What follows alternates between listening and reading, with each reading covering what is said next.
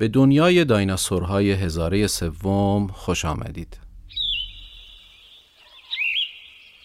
اینجا استودیو گردشگر و این نهمین شاهپر.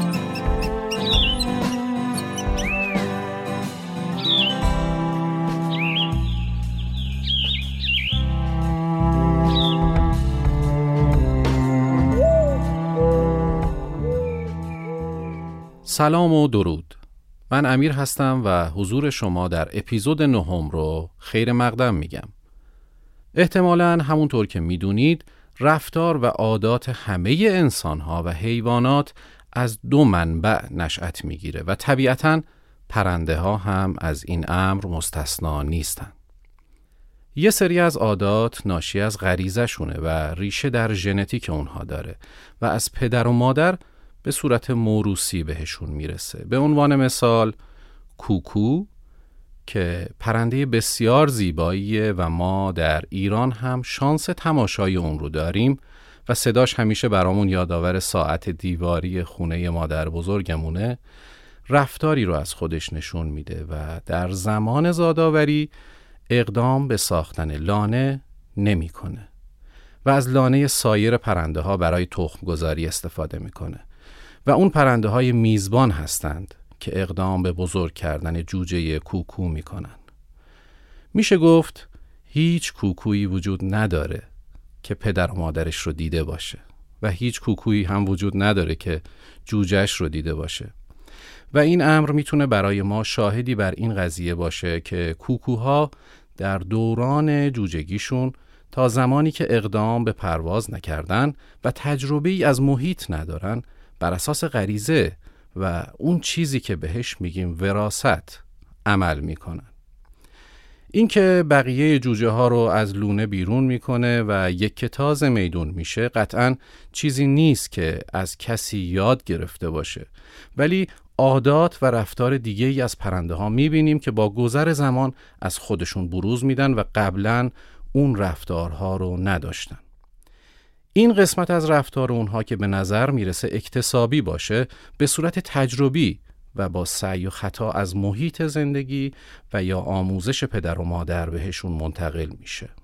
ثورپ در سال 1961 آزمایشی انجام میده که فهم این موضوع رو برای ما راحت تر می‌کنه. اون چند تا جوجه سهره رو در محلی قرار میده که نتونن صدای سهره های دیگر رو بشنون بعد از مدتی مشاهده می‌کنه که آواز این سهرها خیلی ساده است و هیچ گونه زیر و بمی نداره. ولی بعد از گذشت چند ماه که یکی از اونها رو در طبیعت رها می‌کنه در عین ناباوری چند روز بعد متوجه میشه که آوازخونی اون جوجه پیشرفت عجیبی کرده و شبیه سهره های جنگلی دیگه شده. اون اینطور نتیجه می‌گیره که آواز ساده اول جوجه ها حالت غریزی داشته. ولی بعد از رهاسازی و هماوازی با سهره های دیگه آوازش تحول قابل توجهی پیدا کرده. در حالی که بقیه جوجه ها با همون صدای ساده قبلی آواز میخوندن. امروز قراره با یکی از دوستان بسیار خوبم آشنا بشید و مفصلا در مورد رفتار و عادات پرنده ها با هم صحبت کنیم.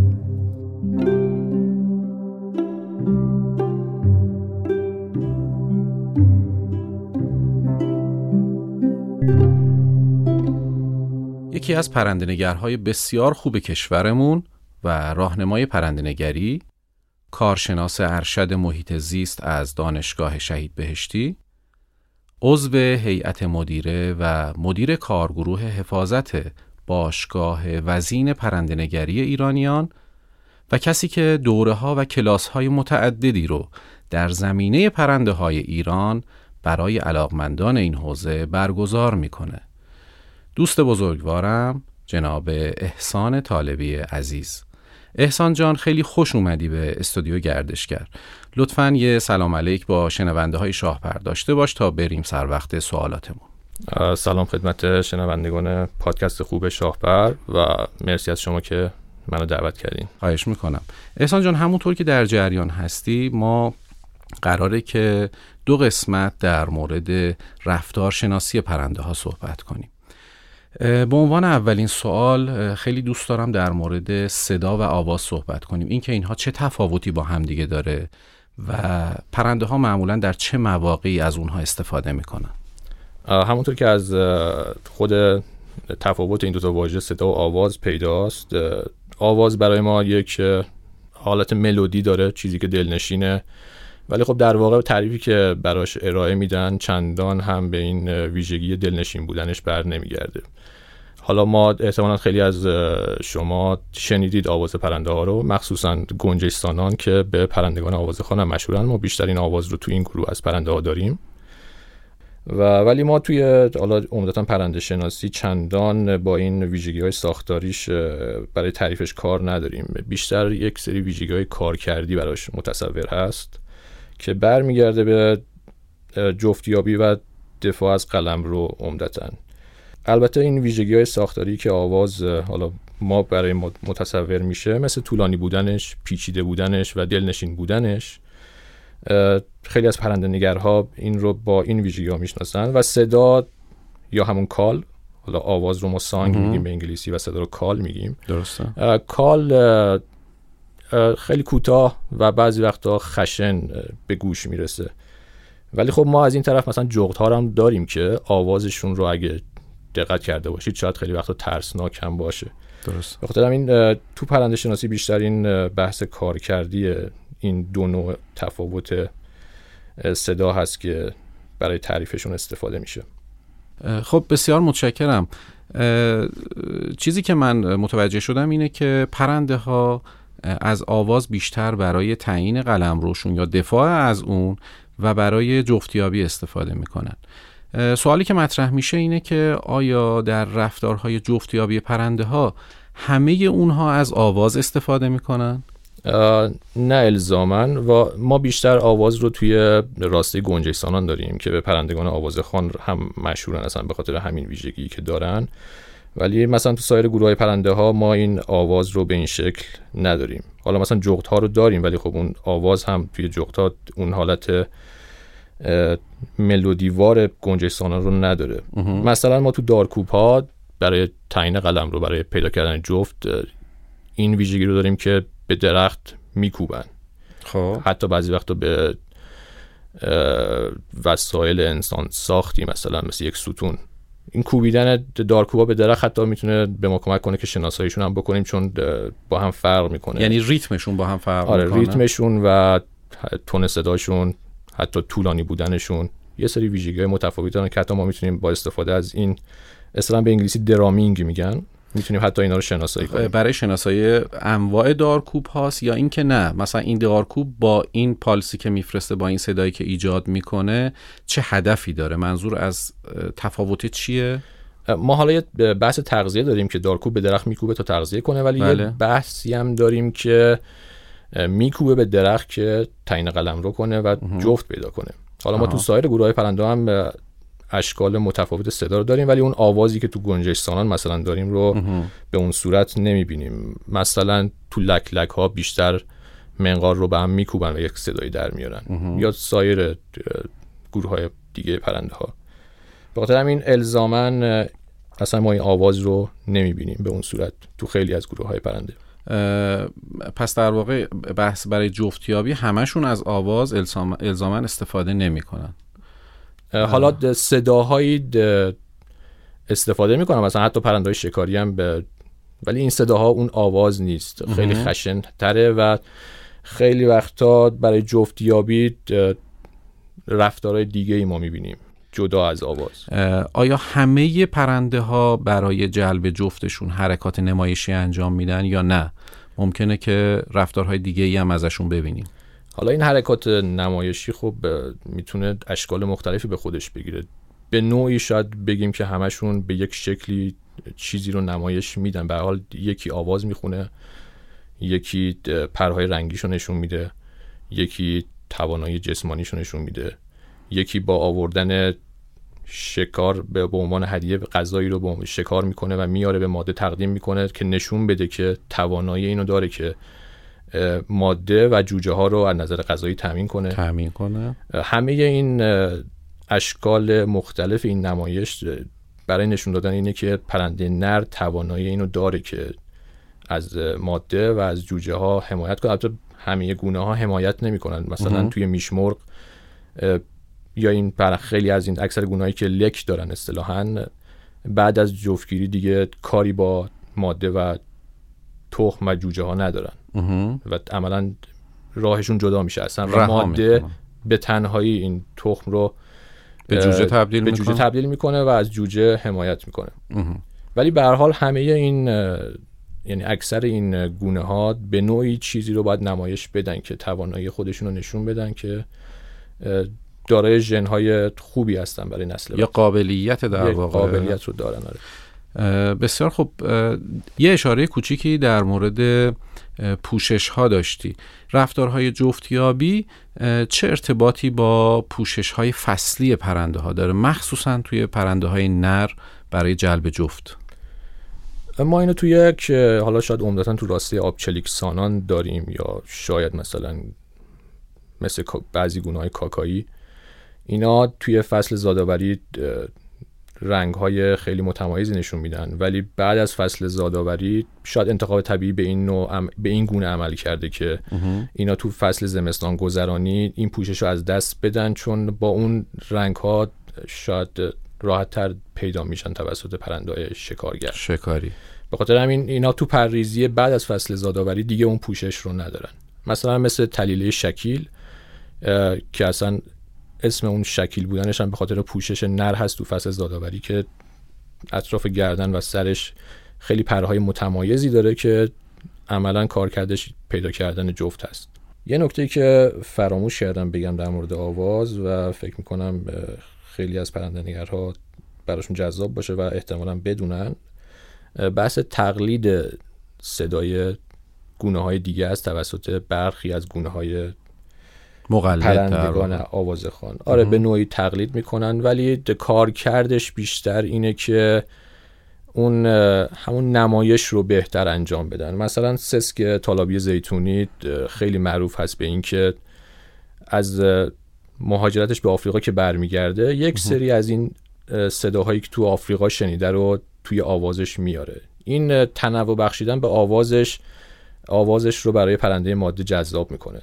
به خاطر همین پیدا کردن این نوت ها یا این بخش هایی که از آواز گونه های, گونه های آفریقایی یا حتی برخی از گونه هایی که توی زیستگاه زادآوری خودش حضور دارن برای خیلی از پرنده‌نگرا جذابه که اینا رو پیدا کنن و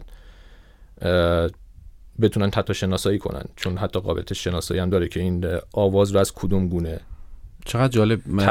یعنی منظورت اینه که ممکنه ما گونه هایی داشته باشیم یا داریم که آوازی که دارن الان استفاده می‌کنن ازش مال خودشون نیست. دارن از گونه دیگه ای تقلید می‌کنن به نوعی.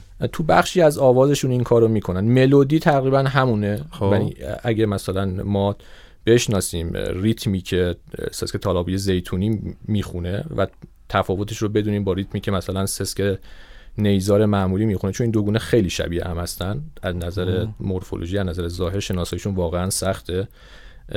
عکس با کیفیت لازم داره شناساییشون. ولی با آواز میشه اینا رو به راحتی شناسایی کرد و البته با یه سری رفتارهای متفاوتی که نشون میدن از خودشون. و این تقلید صدا اون ملودی رو تغییر نمیده به اون صورت. ملودی همچنان همونه. به خاطر این وقتی ما آشنا باشیم با ریتم خوندن مثلا سسک زیتونی خب.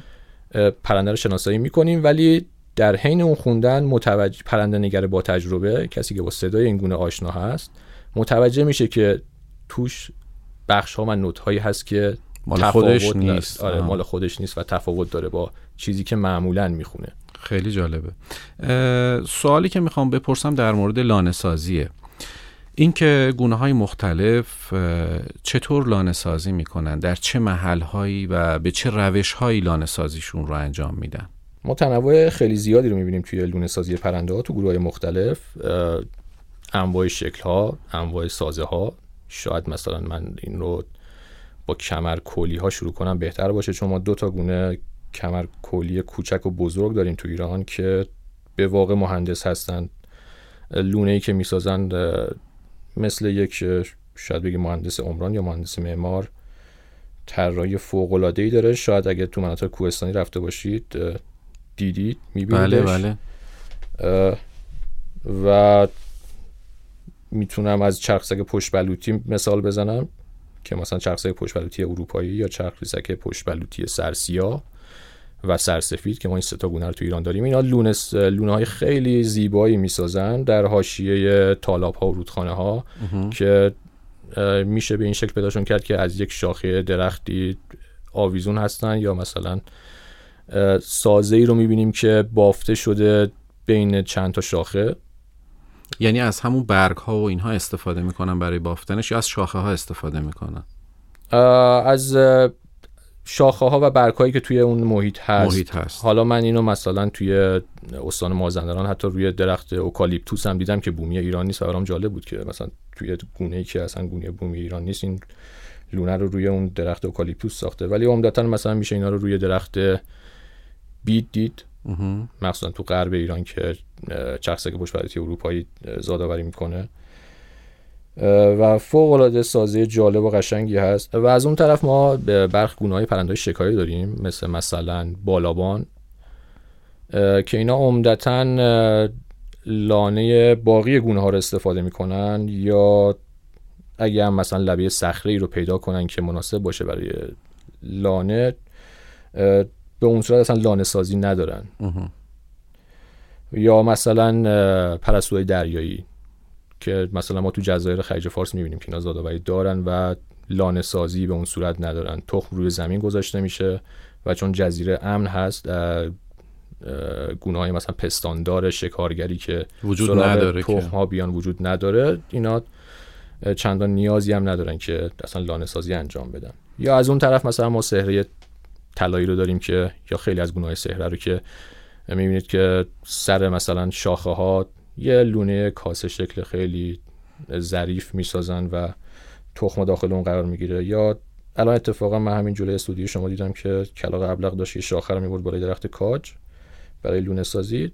احتمالاً لونه کلاق ابلق هم خب اکثر دوستان دیده باشن که چجوری روی درخت ساخته میشه. به ما یه تنوع زیادی داریم توی لانه سازی و رفتارهای مختلفی داریم که برخی اصلا حتی لانه سازی نمی‌کنن و لانه بقیه رو اشغال می‌کنن یا گونه ای داریم مثل کوکو که اصلا تخمش رو تو لانه دیگران می‌ذاره و اصلا نیازی به لانه نداره. خب اتفاقا این هم یکی از سوالاتمون بود. خوب شد اشاره کردی.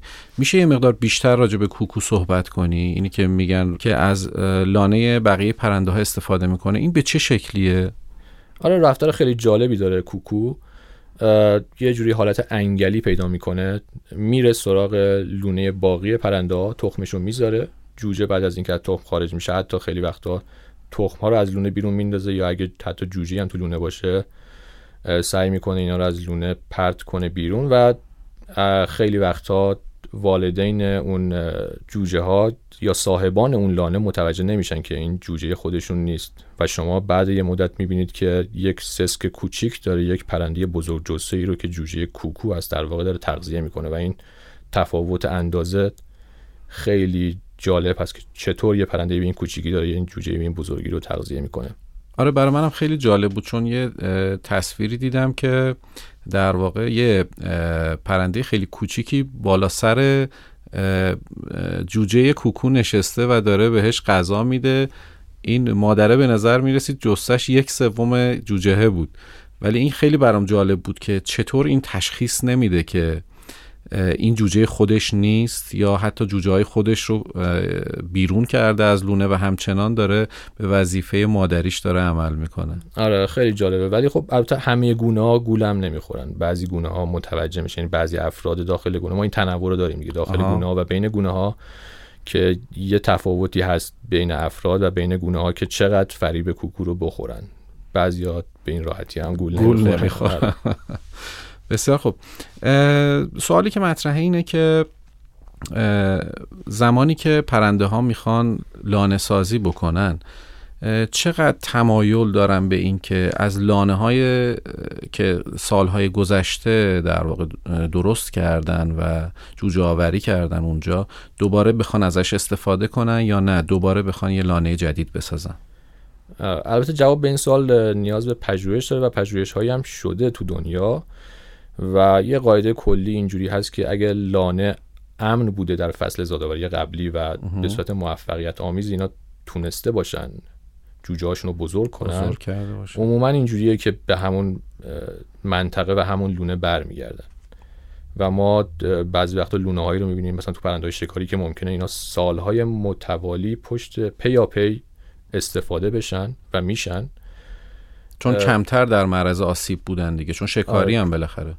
حالا پرنده شکاری هم خب مثلا انسان می‌تونه براشون مزاحمت ایجاد کنه. درست. یا ممکنه پرنده شکاری دیگه ای بیاد سراغه چون ما این رقابت بین پرنده های شکاری رو هم داریم. مثلا داره. شما از یه طرف می‌بینید شاهبوف میاد سراغ لونه مثلا سارگپه پا بلند و جوجه ها رو بر میداره می‌بره. این می‌تونه تاثیر بذاره که برای سال بعد از اون لونه استفاده نشه.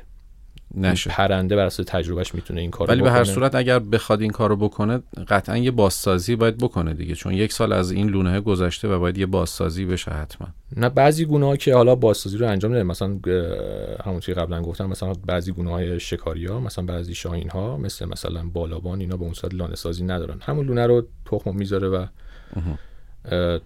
کارش رو انجام میده. و یا مثلا دارکوب ها که تو داخل درخت لونه دارن. اینا اگه فضا امن باشه زادآوریشون موفق باشه برمیگردن دوباره به همون لونه. یا اصلا خیلی وقتا پرنده شناسا از این ویژگی استفاده می‌کنن چون برای ردیابی ماهواره مثلا پرنده های مهاجر اگه پرنده سایزش کوچیک باشه نمیشه جی پی اس گذاشت. مثلا ما اینو تو پرنده های شکاری می‌بینیم که جی پی اس می‌ذارن اندازش هم بزرگه ولی خب پرنده رو اذیت نمی‌کنه چون پرنده بزرگ جثه‌ایه ولی مثلا یه سسک کوچیک خب نمی‌تونه اینا حمل کنه و تکنولوژی هنوز به اونجا نرسیده که ما جی پی اس های کوچیکی داشته باشیم. اینا از وسیله دیگه استفاده می‌کنن که اندازش خیلی کوچیکه ولی لازمه که پرنده دوباره گرفته بشه. وقتی از مثلا آفریقا برمیگرده. و اینا از همین ویژگی که این پرنده دوباره به منطقه زادآوری خودش برمیگرده استفاده می‌کنن. دوباره همونجا mist net رو می‌ذارن این تورهای نامرئی که پرنده شناسا استفاده می‌کنن برای گرفتن پرنده ها برای مطالعات پرنده شناسیشون و اون دستگاه رو ازش جدا می‌کنن و داداش ها استخراج می‌کنن. این دقیقا استفاده از همین ویژگی هست که پرنده به محل زادآوری خودش خیلی وقتا برمیگرده. مخصوصا اگه امن بوده باشه زیستگاه و مشکلی براش پیش نیامده باشه تو فصل زادآوری. خب سوالی که مطرحه در مورد تکزی بودن یا زندگی گروهی پرنده هاست. ما توی طبیعت می‌بینیم که بعضی از پرنده ها بیشتر علاقمند هستن به زندگی گروهی و بعضی از اونها تکسی هستن. رفتارهایی که بین این دو گروه ما می‌بینیم چه تفاوتی با هم داره و از نظر خود پرنده ها مزایا و معایبش چی می‌تونه باشه؟ دقیقا یه سری مزایا و معایب داره. حالا ما اینو مثلا تو غیر پرنده ها هم می‌بینیم. مثلا از یه طرف ما ببر رو داریم که خیلی به صورت انفرادی زندگی می‌کنه و از اون طرف شیر رو داریم که گروهی زندگی می‌کنه. این تعیین و پیدا کردن این مزایا و معایب کار همچین راحتی هم نیست ولی به حال پرنده شناسا و رفتار شناسا حدس هایی رو می‌زنن و برآوردهایی رو دارن. مثلا یکی از مواردی که خیلی مطرح میشه اینه که توی جمع ایمنی بیشتره. به خاطر این مثلا ما تو فصل زمستون تو دسته های مثلا سهره ها می‌بینیم که چندین گونه مختلف با هم هستن. مثلا شما هم سهره سینه سرخ رو می‌بینید هم سهره طلایی رو می‌بینید هم سهره کوی رو می‌بینید و اینا می‌بینید در کنار هم تو یک دسته هستن با هم مشکلی هم ندارن و تغذیه هم می‌کنن. در حالی که شاید از یه طرف ما انتظار داشته باشیم که یک رقابتی باید بین اینا باشه. و از طرف دیگه خب ما این گروهی بودن همونطور که گفتم ممکنه باعث شه به کمبود غذا بر بخوره. منابع غذایی. این می‌تونه یکی از معایب باشه. و بسته به گونه و نوع تغذیهش هست. از یه طرف مثلا ما توی کلونی ها این مطرح میشه که اینا می‌تونن به صورت یک مرکز اطلاع رسانی عمل کنن. به گونه ای که مثلا ما توی دلیجه کوچک که به صورت گروهی زندگی می‌کنه کلونی دارن کلونی زادآوری دارن و از اون طرف ما دلیجه معمولی رو داریم که انفرادی زندگی می‌کنه و زادآوری داره. درسته. دو تا گونه ای که خیلی از نظر ظاهر هم شبیه هم هستن. درسته. فقط جثهشون یه مقدار فرق می‌کنه. یه مقدار جثهشون فرق می‌کنه یه مقدار ویژگی های پوشششون فرق می‌کنه ولی خیلی شبیه هم هستن ولی دو تا رفتار کاملا متفاوت نشون میدن.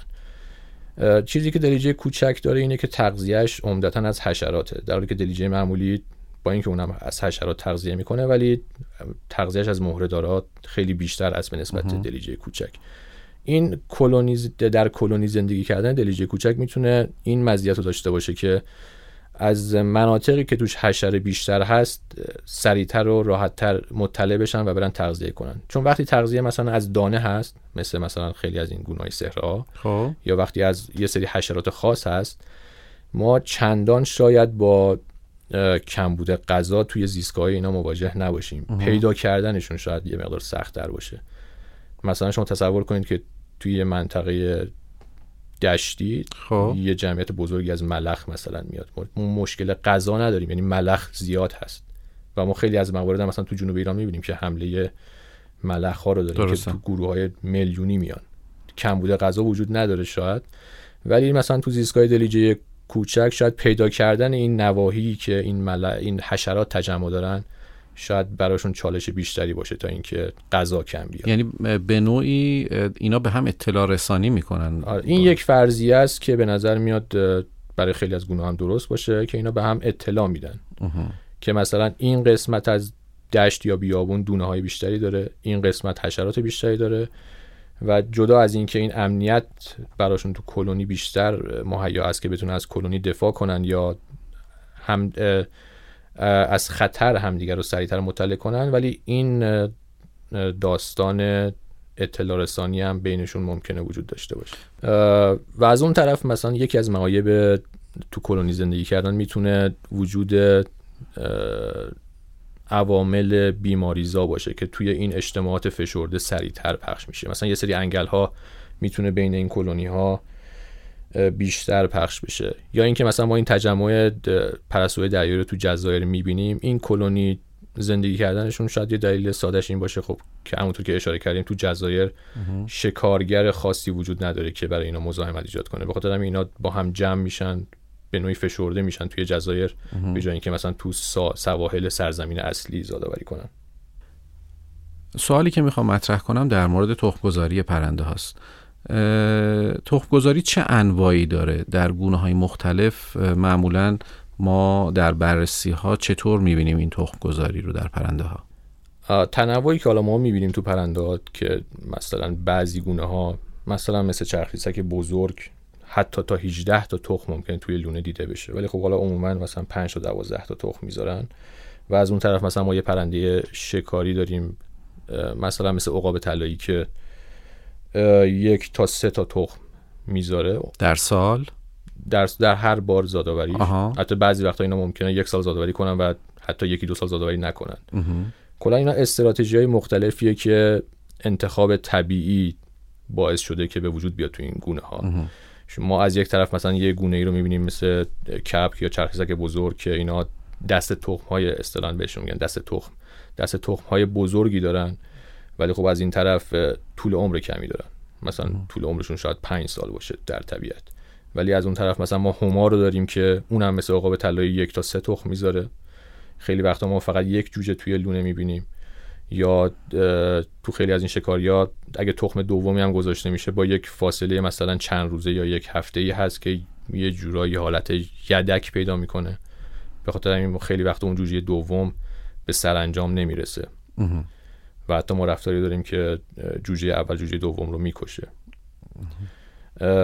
این استراتژی های مختلف بسته به همون ویژگی های بیولوژیک گونه هاست. اینکه یک پرنده شکاری که بزرگ جثه است یا گونه های دیگه مثلا مثل دورنه ها اینا پرنده هایی که بزرگ جستن طول عمر طولانی دارن.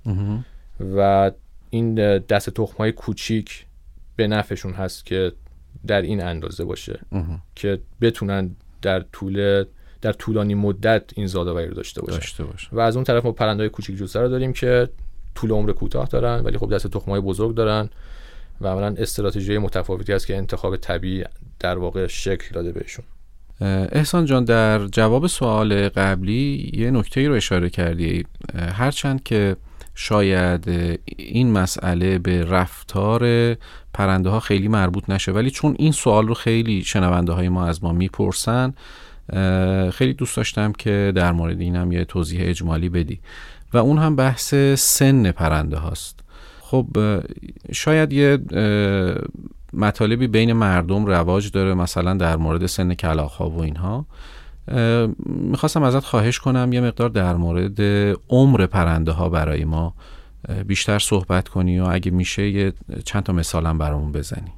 آره این شایعه معروفی در مورد عمر کلا که خیلی عددهای عجیب غریبی در موردش گفته میشه. ولی خب مثلا کلاق ابلق که ما تو شهرهای ایران میبینیمش به ویژه نیمه شمالی ایران مثلا همین تهران که داخل شهر هم زادآوری دارن. این مثلا توی طبیعت شاید هلوش 15 سال بیشتر عمر نکنه. طبیعت بستگی داره که شرایط طبیعت چقدر سخت باشه. حالا توی شهر شاید چون زندگی یه مقدار براشون آسون تر بگذره یه شاید دو سه سال مثلا اضافه تر ولی خب اونجوری نیست که این عددهای عجیب غریبی یعنی دیگه نهایتا مثلا 20 سال. آره مثلا. خب. فکر می‌کنم یه جا من دیدم رکوردش 16 سال مثلا چند ماه بود که ثبت شده. ولی شاید یه قاعده کلی باشه که بر اساس جثه پرنده و شیوه زادآوریش باشه. این که همونطور که گفتم مثلا پرنده کوچک جثه مثل چرخ بزرگ که اونقدر دست تخم بزرگی هم داره این عمر طولانی نداره. سه سال چهار سال پنج سال. ولی از اون طرف مثلا ما دورنای معمولی رو داریم که پرنده بزرگ جسته هم هست دست تخم کوچیکی داره و حتی بالغ شدنش بین سه تا 6 سال هست. یعنی برخلاف مثلا یه گنجه سانه کوچک جسته ای که سری تو سال دومش زادآوری می‌کنه خب. این پرنده چندین سال طول می‌کشه. 6 سال ممکنه مثلا 6 سال طول بکشه. یا پرنده های شکاری خیلی هاشون چندین سال طول می‌کشه تا بتونن برای بار اول زادآوری کنن. اینا کلا استراتژی متفاوتی دارن برای این مثالی که مثالی که برای دورنا زدی همین دورنای سیبری که امید که در واقع ما هممون چشم امیدمون بهش هست. معمولا چقدر عمر می‌کنن این پرنده ها کلا دورناها سی چهل سال بیشتر عمر نمی‌کنن. البته خب ما استثنا هم داریم مطمئنا. بعضیا اگه شرایط خوب باشه ممکن طولانی تر هم عمر کنن. ولی خب چیزی که میانگین تو طبیعت ازشون ثبت شده سی چهل سال هست چیزی شبیه همین عقاب طلایی مثلا یا هما. این هم تو همین هول هوش عمر می‌کنن. تو البته طبیعت چون شرایط سختتر هست شاید مثلا ما انتظار نداشته باشیم که یک عقاب طلایی مثلا سی ساله ببینیم یا یک دورنای معمولی سی ساله ببینیم یا یک همای مثلا چهل ساله ببینیم. اینا مواردی است که دیگه واقعا پرنده تونسته واقعا خودش رو نگه داره و در شرایط معمولی به این سن نمی‌رسن. نمی‌رسن. زودتر خب از این حرفا. بین پرنده ها معمولا بیشترین زمانی که رکورد شده از نظر سنی چی بوده؟ من همین اخیرا یک گونه آلباتروس رو شنیدم که توی هفتاد سالگی حتی اقدام به زادآوری هم کرده. چقدر جالب. و فکر می‌کنم شاید این بالاترین رکوردش باشه اگه اشتباه نکنم. هفتاد سال. هفتاد سال هم حتی رکورد شده. بسیار عالی. خب بریم سراغ سوال بعدی. اشاره کردی به شرایط محیطی. می‌خواستم ببینم که عکس‌العمل پرنده ها در قبال تغییرات محیطی مثل فصول گرمتر یا سردتر سال یا تخریب جنگل ها یا افزایش یا کاهش منابع غذایی چیه معمولا؟ حالا من قبلتر به این اشاره کردم که مثلا جوجه بزرگتر گونه ای مثل مثلا عقاب طلایی اگه شاید غذا چندان گیرش یا جوجه کوچیکتر و ضعیفتر رو بکشه و بخوره حتی. ولی ما حتی موارد یه مقدار شدیدتر اگه بگم هم داریم که مثلا با همین داستان کاهش مواد غذایی مواردی مشاهده شده داخل لونه ها دوربین کار گذاشته بودن که بررسی کنن رفتار زادآوری مثلا یک بحری رو. و اینو دیدن که پرنده باله پرنده یعنی یکی از والدین اومده و جوجه ها رو خورده. این این موارد موقع اتفاق میفته که تو زیستگاه غذا کاهش پیدا کرده. این رو در مورد بالد ایگل هم تو آمریکا دیده بودن. عقاب سرتاس اگه اسم فارسیش رو استفاده کنیم. که پرنده نر برمیگرده به لونه و به جای غذایی نیاورده و یکی از جوجه ها رو می‌کشه و می‌خوره. و روز بعد برمیگرده به لونه دوباره غذایی همراهش نبوده و جوجه دوم رو می‌کشه و می‌خوره. این موردی است که مثلا تو خیلی از گونه های پرنده های شکاری مخصوصا دیده شده که وقتی غذا کم هست این رفتار از خودشون نشون میدن با اینکه ممکنه خیلی خشن به نظر بیاد. ما الان حالا اتفاقا که شما گفتید فصول گرمتر و سردتر ما الان با تغییر اقلیم مواجهیم که عاملش هم انسانیه و این باعث تغییر رفتار توی خیلی از گونه ها شده. مثلا فصل زمان زادآوری رو جلوتر انداخته تو خیلی از گونه ها یا زمان مهاجرت رو تغییر داده. بعضی گونه ها زودتر مهاجرت می‌کنن مثلا. ولی خب گونه با گونه فرق می‌کنه. مم این تغییر اقلیم برای بعضی گونه ها ممکنه به نفعشون تموم بشه. ولی مثلا برای یک سری گونه های مهاجر که مهاجرت های طولانی دارن و تو اون فصل مثلا زمستون توی نزدیک زیستگاه های زادآوریشون نیستن این تغییر اقلیم می‌تونه خیلی عواقب بیشتری داشته باشه. یا تخریب زیستگاه رو اگه در موردش بگیم که من گفتم که پرنده وقتی به زیستگاه زادآوریش برمیگرده به همون لونش برمیگرده این خیلی تحت تاثیر امنیت اون زیستگاه هست. وقتی ما مثلا تخریب رو داریم عملا اون امنیت زیستگاه از بین میره. وقتی جاده از وسط یک جنگل کشیده میشه یا وقتی ورود گردشگر به یک منطقه بیشتر میشه برخی گونه ها نمی‌تونن این رو تحمل کنن. ممکنه برخی گونه ها ما, ما توی شهرها هم می‌بینیم برخی گونه های پرنده زادآوری دارن. ما مثلا توی همین پارک شهر تهران وسط در دل تهران در وسط دل یک شهر چند میلیونی با آلودگی هوا با آلودگی صوتی مثلا ما پیغوی کوچک رو می‌بینیم یه پرنده شکاری که زادآوری می‌کنه. مشکلی هم نداره. ولی خب همه گونه ها به این شکل نمی‌تونن خودشو خودشون رو با زیستن کنار انسان وقف بدن. پس در واقع این توضیحی که میدی شامل آلودگی های محیطی و تغییراتی که انسان در واقع توی اقلیم ها میده میشه. دقیقا. ما همین تغییر اقلیم رو داریم. حالا به صورت طبیعی که یک مقدار تنوع توی فصول سردتر و گرمتر داریم. ما مثلا می‌بینیم که بعضی زمستون ها سختتر هستن. بعضی ها کمتر سخت هستن و پرنده‌نگرای با تجربه این موارد رو مشاهده کردن که مثلا ما یک فصل توکای گلوسیا تو زمستون بیشتر می‌بینیم. ولی مثلا امسال ما چندان توکای گلوسیا ندیدیم تو نیمه شمالی ایران. یا مثلا ما چند سال قبل شاهد این بودیم که بال‌لاکی که یه گونه خیلی هم زیبایی هم هست و تو ایران کلا کم رکورد میشه. تو اون سال با تعداد خیلی بالا تو نیمه شمالی ایران دیده شد. ولی مثلا امسال من هنوز یک رکورد هم ازش ندیدم و نشنیدم که کسی دیده باشه از بال‌لاکی. حالا این می‌تونه عامل دیگه هم غیر از یک زمستون گرمتر داشته باشه. مثلا اینکه شاید تو زیستگاه زادآوری چندان نتونستن اینا زادآوری خوبی داشته باشن تو چند سال گذشته. ولی به هر حال یه دلیلش می‌تونه این باشه که ما به خاطر تغییر اقلیم و گرمتر شدن زمین این زمستون های سختتر رو به اون صورت نمی‌بینیم. به خاطر همین یه سری گونه ها کمتر توی ارزای جنوبی تر پیداشون میشه.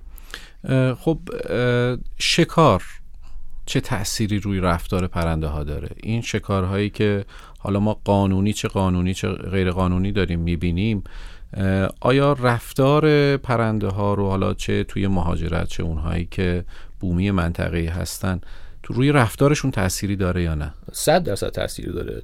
اصلا حالا پرنده که تجربه بیشتری دارن این رو حتما دیدن که وقتی زیستگاهی امن هست شما مثلا یک اردک سرسبز رو می‌بینید که چندان با شما فاصله نمی‌گیره. ولی وقتی زیستگاه ناامن هست و تو شکار انجام میشه حالا چه قانونی چه غیر قانونی فرقی نمی‌کنه.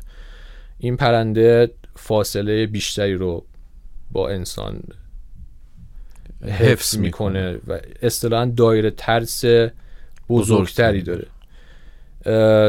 و در مورد مهاجرت هم همینطور. وقتی پرنده ببینه که زیستگاه ناامن هست ممکنه سالهای آینده این زیستگاه رو انتخاب نکنه. حالا اگه شکارت خیلی شهید باشه که ما ممکنه حتی یک انقراض محلی رو هم تجربه کنیم. این چیزی که مثلا توی هوبره می‌بینیم توی ایران اتفاقا یه موردی بود یه پژوهشی بود که با استفاده از همین ردیابی ماهواره‌ای روی هوبرایی که توی آسیای میانه زادآوری می‌کنن این مسیرهای مهاجرتیشون رو می‌خواستن ببینن کجا از کدوم مسیرها میرن و کجا زمستان گذرانی نمی‌کنن. و نکته جالب این بود که اکثر این پرندهایی که مجهز شده بودن به جی پی اس تو مناطق مرزی تجمع کرده بودن. مناطق مرزی ما چون منظورت از مرز مرز سیاسیه. مرز سیاسی. مرز مثلا ایران و افغانستان مرز ایران و پاکستان مرز ایران و عراق یا مرز مثلا پاکستان و هند. اینا مناطقی هستن که شکارچی نمی‌تونه بره و یک امنیت نسبی وجود داره تو این مناطق.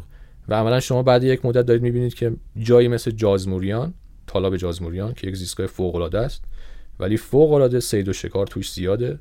مثلا من خودم شخصا تله های متعدد تله های متعددی که برای هوبره گذاشته شده بود اونجا دیدم و یک دونه هوبره هم نتونستم توی زمستون اونجا پیدا کنم. عملا به نوعی اون جمعیت زمستان گذران اونجا دوچار یک انقراض محلی شده یعنی تعدادشون خیلی کم شده. و عملا این خودش رو توی این پژوهشی که اینا انجام دادن نشون میده که هوبرا دیگه این زیستگاه ها رو انتخاب نمی‌کنن. یعنی باعث یه تغییر رفتار در اونها شده رفتار رو هم تغییر میده و میگم اگه انقراض محلی اتفاق بیفته که عملا شما اونو تو اون زیستگاه دیگه نمی‌بینید. حداقل با اون تعدادی که قبلا بودن نمی‌بینید. به صورت موردی شاید. خب در مورد رژیم غذایی می‌خوام بپرسم. گونه های مختلف معمولا چه رژیم غذایی دارن؟ از چه چیزی بیشتر تغذیه می‌کنن؟ البته خب گونه با گونه تفاوت پیدا می‌کنه. حالا ما شاید این رو تقسیم کنیم به برخی گونه ها که تخصصی یک تغذیه رو انجام میدن. مثلا ما عقاب ماهیگیر رو داریم که به صورت تخصصی به این شکل تکامل پیدا کرده. حالا شما تو پادکست قبلیتون می‌گفتیم تحول. البته تحول خب درست تره ولی خب تکامل چیزی است که جا افتاده و من تکامل رو استفاده کنم شاید بهتر باشه. این اولا توی سیر تکاملیش انتخاب طبیعی در این جهت عمل کرده که متخصص شکار ماهی شده.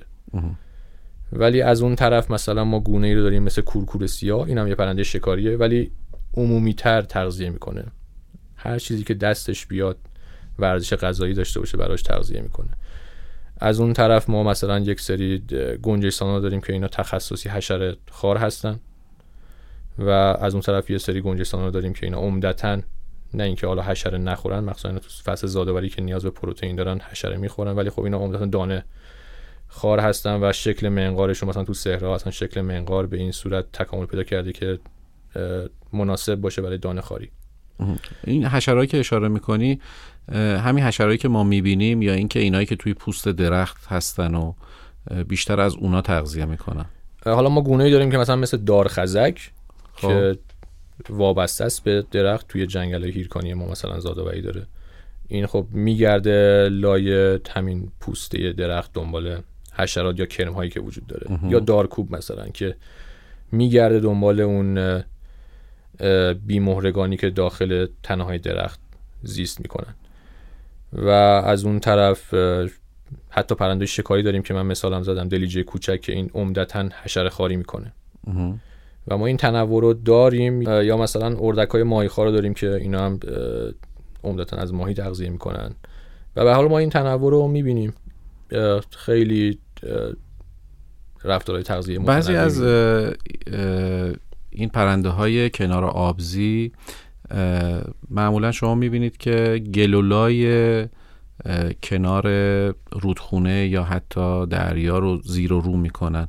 اینها از چی تغذیه می‌کنن؟ اینا عمدتا دنبال همین بیمهرگانی هستن که داخل این گلولای ها زیست می‌کنن. احتمالا حالا شاید دیده باشید تو عکس ها که یک دفعه می‌بینید که یک بیموره کرمانندی رو با یک طول خیلی طولانی طول خیلی زیاد دی دفعه از لای گل می‌کشه بیرون و تغذیه می‌کنه. به حال اینا از همون شکل منقار هم به این صورت آداپته شده به این صورت تکامل پیدا کرده که مختص گونه های مختلفی از این بیمهرگانی هستن که داخل این گلولای پس این عبارتی که معمولا رایج هست میگن اینا لجن خارن و اینا پس نباید درست باشه قاعدتا.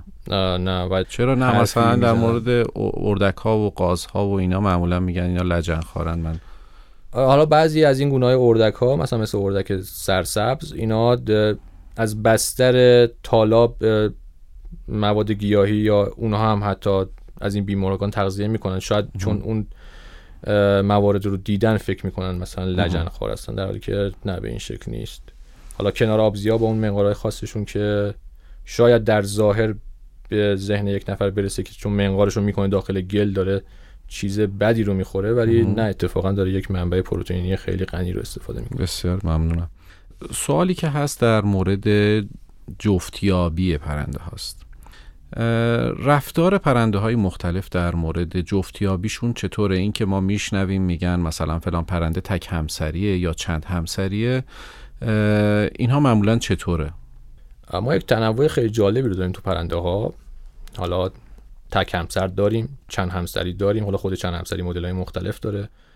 شاید یه مثال خیلی معروفش دورناها باشن که مشهورن به این که خیلی هم وفادار هستن.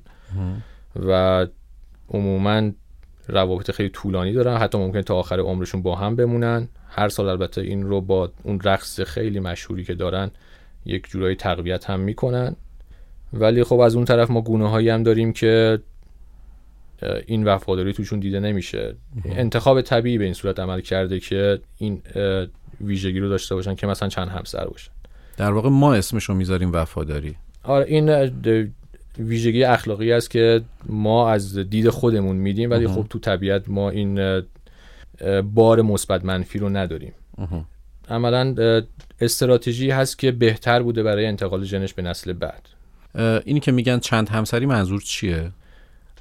ببینید مثلا ما سعبی جنگلی رو داریم که اتفاقا تو جنگل هیرکانی ما هم زادآوری داره.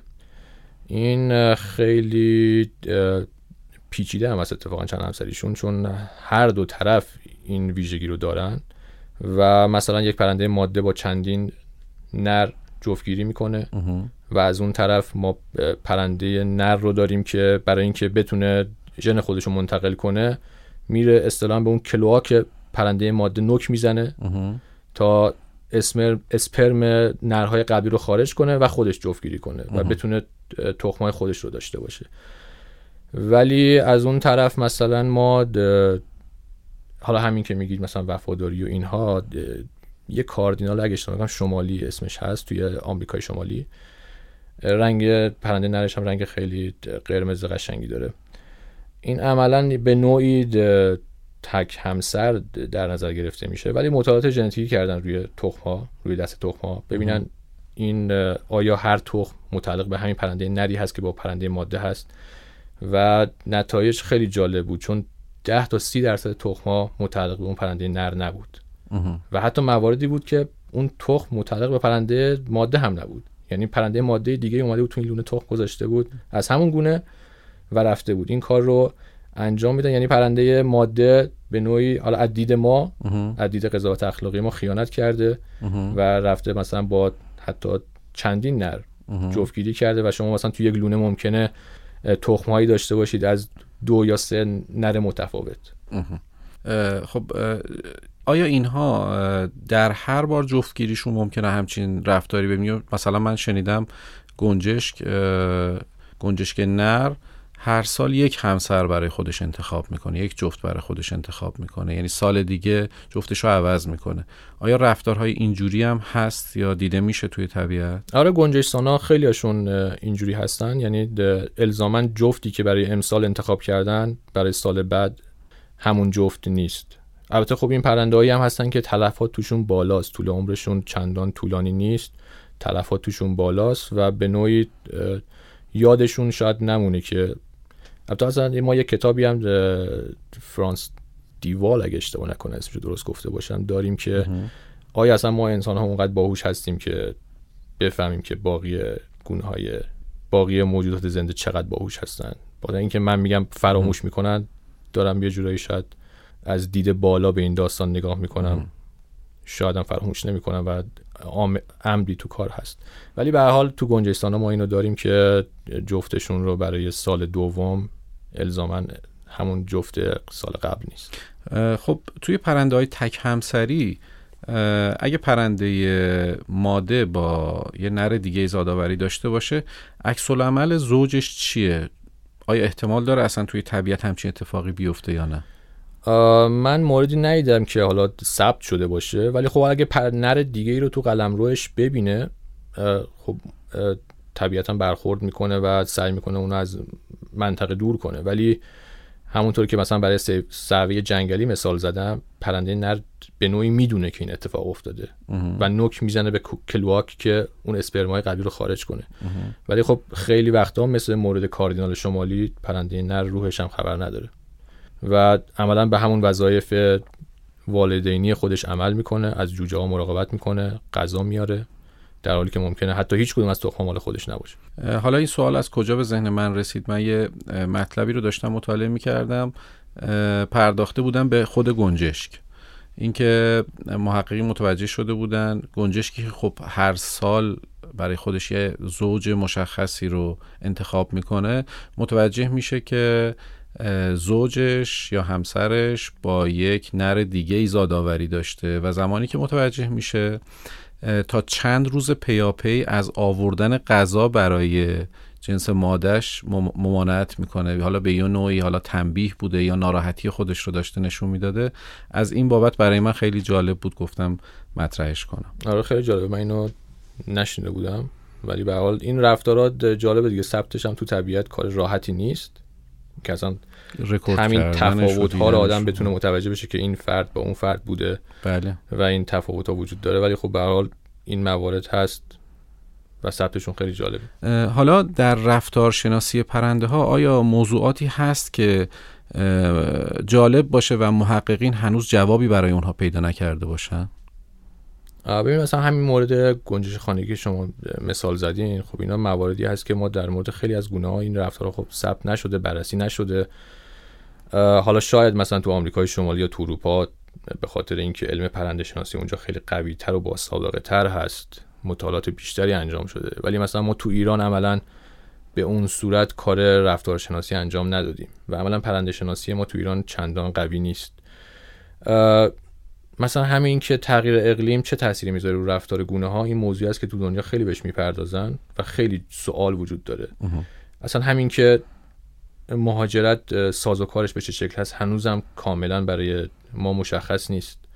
و هر بار که یعنی هر چقدر که میگذره ما پژوهش های جدیدی می‌بینیم که در مورد گونه های مختلف چیزهای جدیدی پیدا میشه سازوکارهای جدیدی پیدا میشه و عملا دانش ما بیشتر میشه در این مورد. به خاطر همین خیلی جای کار وجود داره خیلی سوال وجود داره. اینکه همین رفتارهای تولید مثلی توی گونه های مختلف تو جمعیت های مختلف تو زیرگونه های مختلف آیا اینا با هم فرقی می‌کنن. این چیزی است که تو خیلی از کشورهای دنیا انجام نشده تو ایران هم چندان بهش پرداخته نشده. به حال رفتارشناسی چیزی است که واقعا هم لازمه برای حفاظت از گونه چون اصلا ما باید بدونیم که یک افراد یک گونه به چه شکل رفتار می‌کنن که بعد بیایم و بتونیم در مورد حفاظتشون هم راهکار بدیم. خب سوال خیلی جذابی که هست در مورد شکار پرنده هاست و اینکه گونه های شکارچی پرنده ها؟ حالا چه اونهایی که شکاری هستند چه اونهایی که حالا به نوعی کنار آبزی یا آبزی هستن و ماهی, ماهی ها رو شکار می‌کنن. می‌خواستم بدونم که رفتار این گونه ها توی شکارشون چیه و از چه شگردهایی برای شکارشون استفاده می‌کنن؟ حالا اگه اجازه بدیم من اینو با یک شعر از سعدی بگم که البته به زم سعدی چندان تو شکار وجود نداره. ولی خب تو گلستان این آورده که همای بر همه مرغان از آن شرف دارد که استخوان خورد و جانور نیازارد.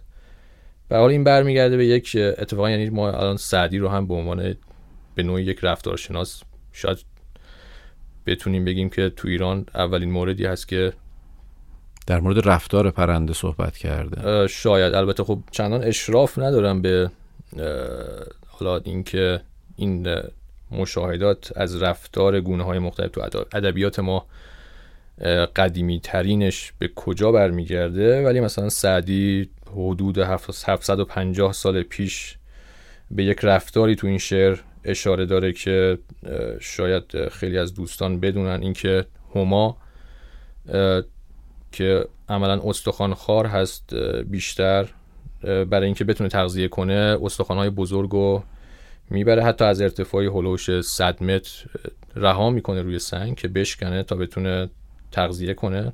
بیشتر هم دنبال اون مغز استخوان هست که فوق العاده غنی هست. ولی خب این رو شاید سعدی نمی‌دونسته که حالا این که میگه چندان جانور آزار نیست هما ولی خب در واقع هما این کار رو با لاک پشت زنده هم انجام میده که از ارتفاع بالا لاک پشت رو رها می‌کنه تا لاکش شکسته بشه و بتونه تغذیه کنه. البته این رو به ندرت انجام میده ولی به هر حال این رفتاری است که از هما ثبت شده. این تنوع رفتار رو ما توی پرندگان شکارگر می‌بینیم. حتی ما مثلا یه گونه کلاق بود توی یکی از این جزایر اقیانوس آرام اگه اشتباه نکنم که این حتی از ابزار استفاده می‌کرد از یک چوب استفاده می‌کرد برای اینکه بتونه یک کم رو از داخل تنه درخت شکار کنه و تغذیه کنه. یا مواردی رو ما دیدیم که حواسیل ها میان و مثلا حتی روی آب تومی رو قرار میدن که بتونن ماهی شکار کنن. یا سایه ایجاد می‌کنن که شکار ماهی براشون راحت تر باشه. توسط بالهاشون. آره توسط بالهاشون.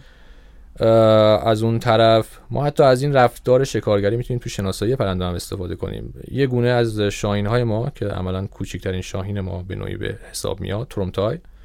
این رفتار شکارگریش به این صورت هست که تو دشت های باز تو مزارع کشاورزی که تو زمستون پر از چکاوک هست پر از سهره هست این رو میشه موقعی دید که رو سطح زمین داره پرواز می‌کنه با ارتفاع خیلی کم و عملا تخصص شکار این پرنده های کوچک جسه گنجشسانه ولی از اون طرف ما دلیجه معمولی رو هم داریم که تو همون زیستگاه میشه پیداش کرد. خب. ولی این رفتار شکارگریش فرق می‌کنه. عملا بیشتر ما اینو بالای یک پرچی می‌بینیم که نشسته و از اون بالا دنبال یک تومه میگرده مثلا یک جونده و ما مثلا دلیجه معمولی می‌بینیم که داره درجا بالزنی می‌کنه. و از اونجا شیرجه و از اونجا شیرجه می‌زنه روی تومه که حالا شاید فکر کنم به ترکی دلی میشه دیوانه شاید این همین که بله. دیوانه رو روش گذاشتن به خاطر همین رفتار درجا بالزنیش هست که روی آسمون ثابت وای میسه و از دید فردی که چندان این رفتار رو نمی‌شناسه به نظرش این پرنده یه مقدار خلوچل به نظر بیاد که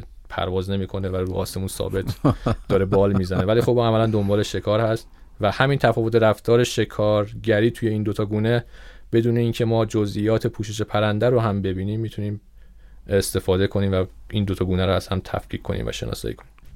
احسان جان به عنوان آخرین سوال من خبر دارم که یه چند سالی هست که روی مهاجرت پرنده های شکاری ایران بیشتر مطالعه و فعالیت می‌کنی. اگه بخوام در این زمینه یه سوال ازت بپرسم اینو می‌پرسم که رفتار پرنده ها توی مهاجرت چطوره؟ حالا اینو می‌تونیم از طریق تغییر رفتار پرنده ها توی شروع یا ادامه مهاجرتشون بررسی کنیم. اینکه چه چیزهایی باعث میشه که پرنده ها زودتر یا دیرتر از سالهای قبل اقدام به مهاجرت بکنن یا حتی از ادامه مهاجرتشون منصرف بشن یا توی مسیرهای دیگه به مهاجرت بپردازن. البته من این کار بررسی مهاجرت پرنده های شکاری تو ایران رو همین امسال از پاییزش به شکل جدی شروع کردم. و از سال قبل چون علاقه داشتم خیلی پیگیر بررسی این مخصوصا مسیرهای مهاجرتی بودم. من سال قبلش توی پروژه حفاظتی برای شمارش پرنده شکاری تو باتومی گرجستان شرکت کردم. مثلا با این هدف که یاد بگیرم که اینا چیکار می‌کنن این پرنده شناسای اروپایی توی باتومی که چون یکی از مهمترین گلوگاه های مهاجرتی است توی اوراسیا. که تو باتومی قرار داره و سالانه بیشتر از یک میلیون پرنده شکاری تو فصل پاییز میشمارن. البته خب بیشتر از این حرفا رد میشه اینا همه گونه ها رو نمیشمارن به دلایل به خاطر محدودیت هایی که وجود داره. ولی پدیده فوق العاده ایه ما مثلا پرنده شکاری رو اکثرشون رو می‌بینیم که اینا تو فصل زادآوری قلمروهای جدا دارن انفرادی هستن. ولی تو فصل مهاجرت می‌بینیم که توی یک ترمال اصطلاحا که دور هم جمع میشن و سعی می‌کنن اوج بگیرن روی یک توده هوایی که رو به بالا حرکت می‌کنه سوار میشن. اصطلاحا میگن ترمال می‌کنن. و شما می‌بینید که اینا با هم هیچ مشکلی ندارن. از گونه های مختلف حتی. شما می‌بینید عقاب صحرایی عقاب شاهی عقاب خالدار بزرگ یا کورکور کورکور مثلا. سیاه. بله. اینا با هم روی یک ترمال دارن حرکت می‌کنن. سعی می‌کنن اوج بگیرن و مسیرشون رو ادامه بدن. البته گهگاه دیدیم که اتفاقا شاید یه در حد کمتر از ده مورد من دیدم که یکی به یکی یک حمله کوچیکی بکنه ولی خیلی به جدی ندرت نبوده. آره جدی نبوده چون اصلا نیازی ندارن که با هم درگیر بشن و اتفاقا از هم کمک می‌گیرن به این شکل چون می‌تونن ترمال های بعدی رو پیدا کنن. وقتی می‌بینن که مثلا 20 تا پرنده اون بر رو ترمالن شما می‌بینید که از این ترمال سری خودشون میرسونه به ترمال بعدی چون دیده که اونا اونجا یک ترمال رو دارن استفاده می‌کنن. این که جلو عقب شدن زمان مهاجرت به چه شکل هست نیازمند اینه که این کار سالهای متوالی ادامه پیدا کنه. ما تازه پاییز امسال برای اولین بار این کار انجام دادیم تو ایران. جالبه که کسی بهش نپرداخته بود به اون صورت. فقط مثلا مگنوس اولمن و ماتیاس اولمن سوئدی بودن که تو آشوراده چند سال پیش توی فصل بهار البته با هدف سنقر سفید این کارو کردن و دو سال قبل یه پرنده شناس ایتالیایی در حد فکر کنم چهار پنج روز تو همون محدوده استان گلستان چند تا نقطه رو چک کرده بود و به این نتیجه رسیده بود که اینجا احتمالا می‌تونه یک گلوگاه مهاجرتی باشه و ما امسال رفتیم به گلوگاه اتفاقا اسمش هم هست. چون گلوگاه های مهاجرتی نیاز شکلگیریشون نیازمند یک سری ویژگی های جغرافیایی که خیلی جاها به این شکل هست که مثلا ما یک طرف دریا رو داریم یک طرف کوهستان رو داریم. پرنده های شکاری چندان تمایلی ندارن که از روی آبهای آزاد عبور کنن به خاطر اینکه چندان جریانات بادی مناسبی براشون وجود نداره که استفاده کنن. خیلی براشون هزینه بر میشه. یک پرنده بزرگ جثه‌ای مثل عقاب شاهی چندان براش جالب نیست که بخواد بال بزنه. اصلا این اون انرژی براش به صرفه نیست این بال زدن. یک پرنده کوچیک جثه مثل مثلا یک دلیجه می‌تونه بال بزنه و عملا این کارم رو هم انجام میده. چندان بال بازروی نمی‌کنه اصطلاحا. رو ترمال ها چندان سوار نمیشه. اینا به صورت مستقیم بال می‌زنن و عبور می‌کنن. ولی پرنده های بزرگ جثه نیازمند استفاده از این جریانات هوایی هستند و این جریانات توی این یه سری نقاط خاص که اصطلاحا بهشون گلوگاه های مهاجرتی میگن اینا رو میکشونه به این نقاط و اینجا جایی است که ما می‌تونیم استفاده کنیم برای اینکه بتونیم اینا رو بشماریم و با این شمردن ما می‌تونیم روند جمعیت رو داشته باشیم همین عقب جلو شدن زمان مهاجرت رو داشته باشیم. و در نهایت می‌تونه منجر بشه به اینکه ما اقدامات حفاظتی خیلی بهتری براشون انجام بدیم. ولی اینکه مثلا چه مواردی می‌تونه این رفتار مهاجرتی رو تغییر بده؟ مثلا ما تو خاورمیانه یک به نوعی مشکل داریم. که برای بعضی گونه ها مثل کورکور سیاه چندان به نظر میاد مشکل هم نیست. سایت های زبالمون هست که به صورت روباز دپو میشن و حتما دیدید که پرندهای شکاری بالا اینا تجمع می‌کنن. درست. توی سی چل سال گذشته ما چندان مثلا عقب صحرایی رو نمی‌دیدیم که تو ایران یعنی کسی گزارش نکرده به اون صورت و ثبت نشده بود که زمستان گذرانی کنه. ولی مثلا همین بهمن امسال توی همین سایت زباله کهریزک تهران بالای 100 تا عقاب صحرایی یعنی چیزی که قابل شمردن رو دیدن بود چون ما اجازه دسترسی به ورود به این سایت رو نداریم. خیلی هم بزرگ هست. مثلا بالای 100 تا عقاب صحرایی زمستان گذرانی می‌کردن. اینا می‌تونه رفتارهای مهاجرتی را تغییر بده. مثلا تو باتومی یکی از نتایجی که بهش رسیدن توی 8 سال شمارشی که انجام داده بودن و یک مقاله دادن بیرون این بود که جمعیت کورکور سیاه رو به افزایشه. و این افزایش جمعیت که داره هر سال اتفاق میفته تنها شاید حدس منطقی که میشه براش زد اینه که دارن از این سایت های زباله استفاده می‌کنن. یک غذای خیلی راحت براشون مهیاست و باعث میشه تلفاتشون توی فصل زمستون کمتر بشه. به خاطر همین یه افزایش جمعیتی رو ما مثلا توی کورکور سیاه داریم می‌بینیم که به نوعی چندان هم شاید جالب نباشه خوب نباشه. چون همین که اقدامات انسان باعث میشه جمعیت بعضی گونه ها اضافه بشه. مثلا ما زاغی رو داریم که تو ایران زیاد شده به خاطر اینکه زباله های ما خیلی بیرون ریخته میشه و غذا براش مهیا هست. این خودش یک موزل شده الان مثلا زاغی برای ما. اینو ممکنه مثلا ما تو کورکور سیاه هم شاید در آینده شاهد باشیم. حالا اینکه آیا عقاب صحرایی از این سود ببره یا نه نمی‌دونیم. اینا نیاز به بررسی داره نیاز به همین مطالعات داره که ما بتونیم این جمعیت رو بشماریم. رفتارها رو تغییر بده. خیلی عوامل هست که میشه بررسی بشه ولی خب اینا نیازمند کارهای طولانی مدت هست. احسان جان بسیار ممنونم از اینکه در گفتگوی ما شرکت کردی. در پاسخ به سوال آخرم اشاره کردی به قلم روی پرنده های شکاری. ما قصد داریم که در قسمت بعدی در مورد رفتار شناسی پرنده ها و بحث در واقع قلم روی اونها صحبت کنیم. اگر نکته ای داری می‌تونی بهش اشاره بکنی. من سرتاپا گوش هستم. نه ممنونم که دعوت کردین از من و خیلی لذت بردم از این گفتگو. ما هم همینطور. خیلی متشکرم ازت.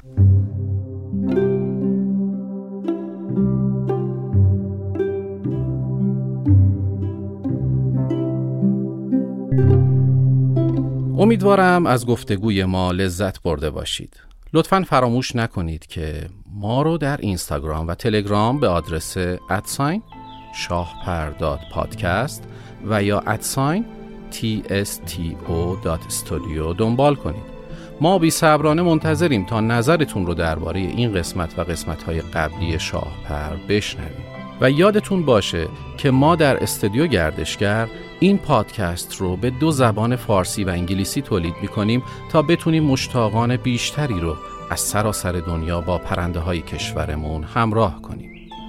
مراقب خودتون باشید و شما رو در قسمت دهم جایی که به نکات بیشتری از رفتار پرندگان می‌پردازیم می‌بینیم. نهمین شاهپر تمام شد.